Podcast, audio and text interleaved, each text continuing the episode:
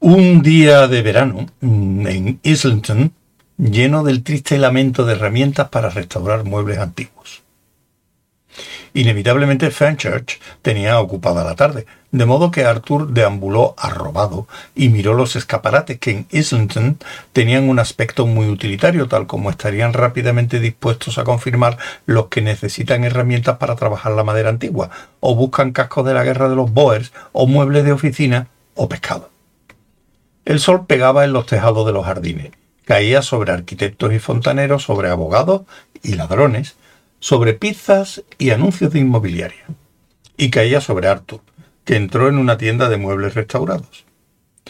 Es un edificio interesante, observó el dueño en tono jovial. El sótano tiene un pasadizo secreto que conecta con un bar cercano. Al parecer se construyó para el príncipe regente, a fin de que pudiera hacer sus escapadas cuando no lo necesitaba. ¿Quiere decir por si alguien le sorprendía comprando muebles de madera de pino? Repuso Arthur. No, por eso no, aseguró el dueño. Deberá disculparme, dijo Arthur. Soy tremendamente feliz. Entiendo. Siguió deambulando en su nube de felicidad y se encontró delante de las oficinas de Greenpeace. Recordó el contenido de la carpeta que había titulado Asuntos pendientes. Urgente. y que no había vuelto a abrir. Entró con una alegre sonrisa y explicó que iba a entregar algún dinero para contribuir a la liberación de los delfines. Muy divertido, le contestaron. Lárguese. No era esa exactamente la respuesta que esperaba, de modo que lo intentó de nuevo. Esta vez se enfadaron mucho con él, así que dejó un poco de dinero de todos modos y volvió a salir al sol. Poco después de las seis, volvió al callejón donde vivía Fenchurch haciendo una botella de champán. Sujeta esto, dijo ella, poniéndole en la mano una sólida cuerda y desapareciendo por las grandes puertas de madera blanca, de las que colgaba un grueso candado sujeto a una barra de hierro negro. La casa era un pequeño establo acondicionado en un callejón industrial situado detrás de la abandonada Real Casa de la Agricultura de Islington. Además de las grandes puertas de establo, tenía una puerta principal de aspecto normal y coquetamente barnizada con una aldaba negra en forma de delfín. Lo único raro de esta puerta era su umbral a tres metros de altura, en el más alto de los dos pisos, y que probablemente en su origen se utilizaba para almacenar el heno para caballos hambrientos. Una vieja polea sobresalía del ladrillo por encima de la puerta, y de allí colgaba la cuerda que Arthur tenía en las manos. El otro extremo de la cuerda sujetaba un violonchelo suspendido.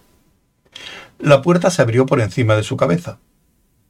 Vale, dijo Fenchurch.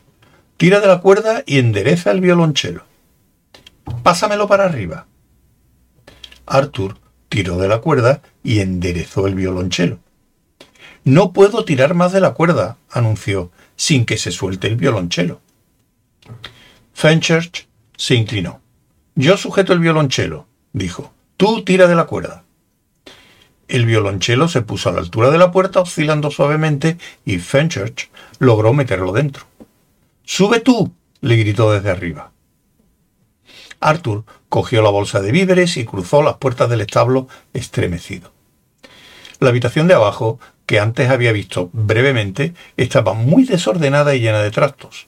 Había una antigua planchadora mecánica de hierro forjado y, amontonados en un rincón, una sorprendente cantidad de fregaderos de cocina.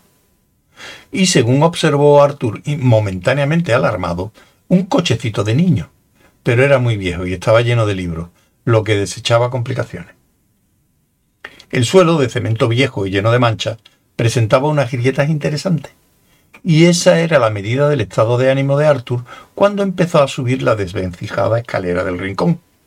Hasta un suelo de cemento agrietado le parecía insoportablemente sensual.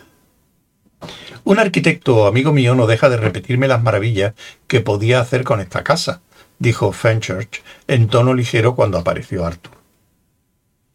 Se pone a dar vueltas pasmado y con cara de asombro murmura cosas sobre espacio, objetos, acontecimientos y maravillosos matices de luz. Luego dice que necesita un lápiz y, y desaparece durante semanas. Por lo tanto, hasta la fecha no han ocurrido maravillas. Efectivamente, pensó Arthur mientras echaba una ojeada alrededor. La habitación de arriba era al menos bastante maravillosa. Estaba decorada con sencillez, amueblada con cosas hechas con cojines y también tenía un equipo estereofónico con altavoces que habrían impresionado a los tíos que erigieron los menires de Stonehenge. Había flores pálidas y cuadros interesantes. En el espacio, bajo el techo, había una estructura en forma de galería que albergaba una cama y también un cuarto de baño, en el que, según explicó Fenchurch, podía realmente balancear a un gato por la cola. Pero solo, añadió, si se trata de un gato paciente y no le importan unos cuantos coscorrones. Así que, ya ves. Sí. Se miraron un momento. El momento se prolongó y de pronto se convirtió en un rato largo. Tan largo que apenas se sabía de dónde venía todo aquel tiempo. Para Arthur, que normalmente se volvería tímido si se le dejaba solo el tiempo suficiente en una fábrica de quesos suizo, el momento fue de una continua revelación.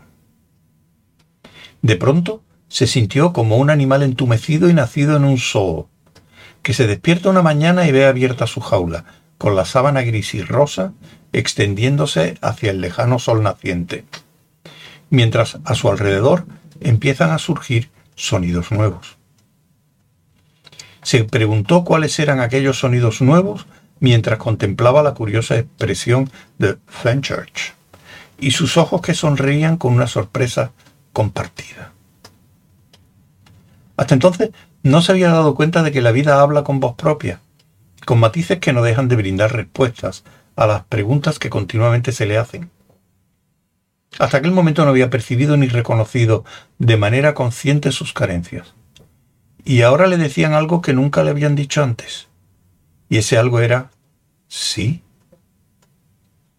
Fenchurch terminó desviando la mirada con un pequeño movimiento de cabeza. Le dijo, Lo sé. Tendré que recordar que eres la clase de persona que no puede tener un simple trozo de papel durante dos minutos sin ganar una rifa. Se dio la vuelta. Vamos a dar un paseo se apresuró a sugerir, a Hyde Park. Me pondré algo menos elegante. Llevaba un vestido oscuro bastante sobrio de líneas no muy atractivas que, en realidad, no le sentaba bien. Lo llevo especialmente para mi profesor de violonchelo, explicó. Es un viejo agradable, pero a veces creo que de tanto darle al arco se excita un poco. Bajaré dentro de un momento. Subió ágilmente las escaleras que le conducían a la galería y dijo levantando la voz Pon el champán en la nevera para luego. Al abrir la puerta del frigorífico, vio que la botella tenía un gemelo idéntico para hacerle compañía. Se acercó a la ventana y miró afuera. Se volvió y se puso a ver sus discos. Escuchó el ruido que hizo el vestido al caer sobre el suelo, encima de él. Pensó en la clase de persona que era. Se dijo con mucha firmeza que al menos en aquel momento mantendría los ojos clavados en las cubiertas de los discos, leería los títulos, asentiría de manera apreciativa e incluso los contaría si era necesario. No levantaría la cabeza. En esto último falló, por completo y vergonzosamente. Desde arriba ella le observaba con tal intensidad que apenas pareció notar su mirada. Luego meneó la cabeza se puso el ligero vestido de verano y desapareció rápidamente en el cuarto de baño.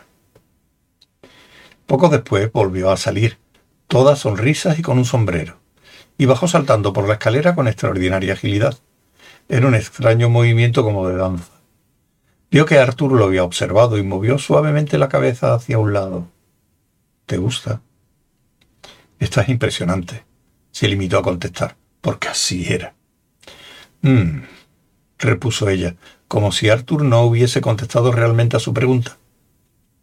Cerró la puerta de arriba, que había estado abierta todo el tiempo, y echó una mirada por la pequeña habitación para ver si todo estaba en condiciones de quedarse así durante un rato. Los ojos de Arthur la siguieron a todas partes, y cuando miró en otra dirección, ella sacó algo de un cajón y lo introdujo en el bolso de lona que llevaba. Arthur volvió a mirarla. ¿Estás lista? ¿Sabes? preguntó ella con una sonrisa un tanto confundida que me pasa algo? Su franqueza pilló desprevenido a Arthur. Pues he oído una vaga especie de... Me pregunto qué sabes de mí. Si te lo dijo quien yo creo, entonces no es eso. Russell se inventa cosas porque no puede enfrentarse a lo que es en realidad. Arthur sintió una punzada de inquietud. Entonces, ¿qué es? ¿Puedes decírmelo? No te preocupes, dijo ella, no es nada malo, solo que no es normal. Es algo muy, muy anormal. Le tomó de la mano y luego, inclinándose hacia adelante, le dio un beso fugaz. Tengo mucho interés en saber, le aseguró, si lograrás averiguarlo esta noche. Arthur sintió que si alguien le daba un golpecito en aquel momento, habría resonado como una campana con el profundo y continuo campanilleo que hacía su pecera gris cuando la rozaba con la uña del pulgar.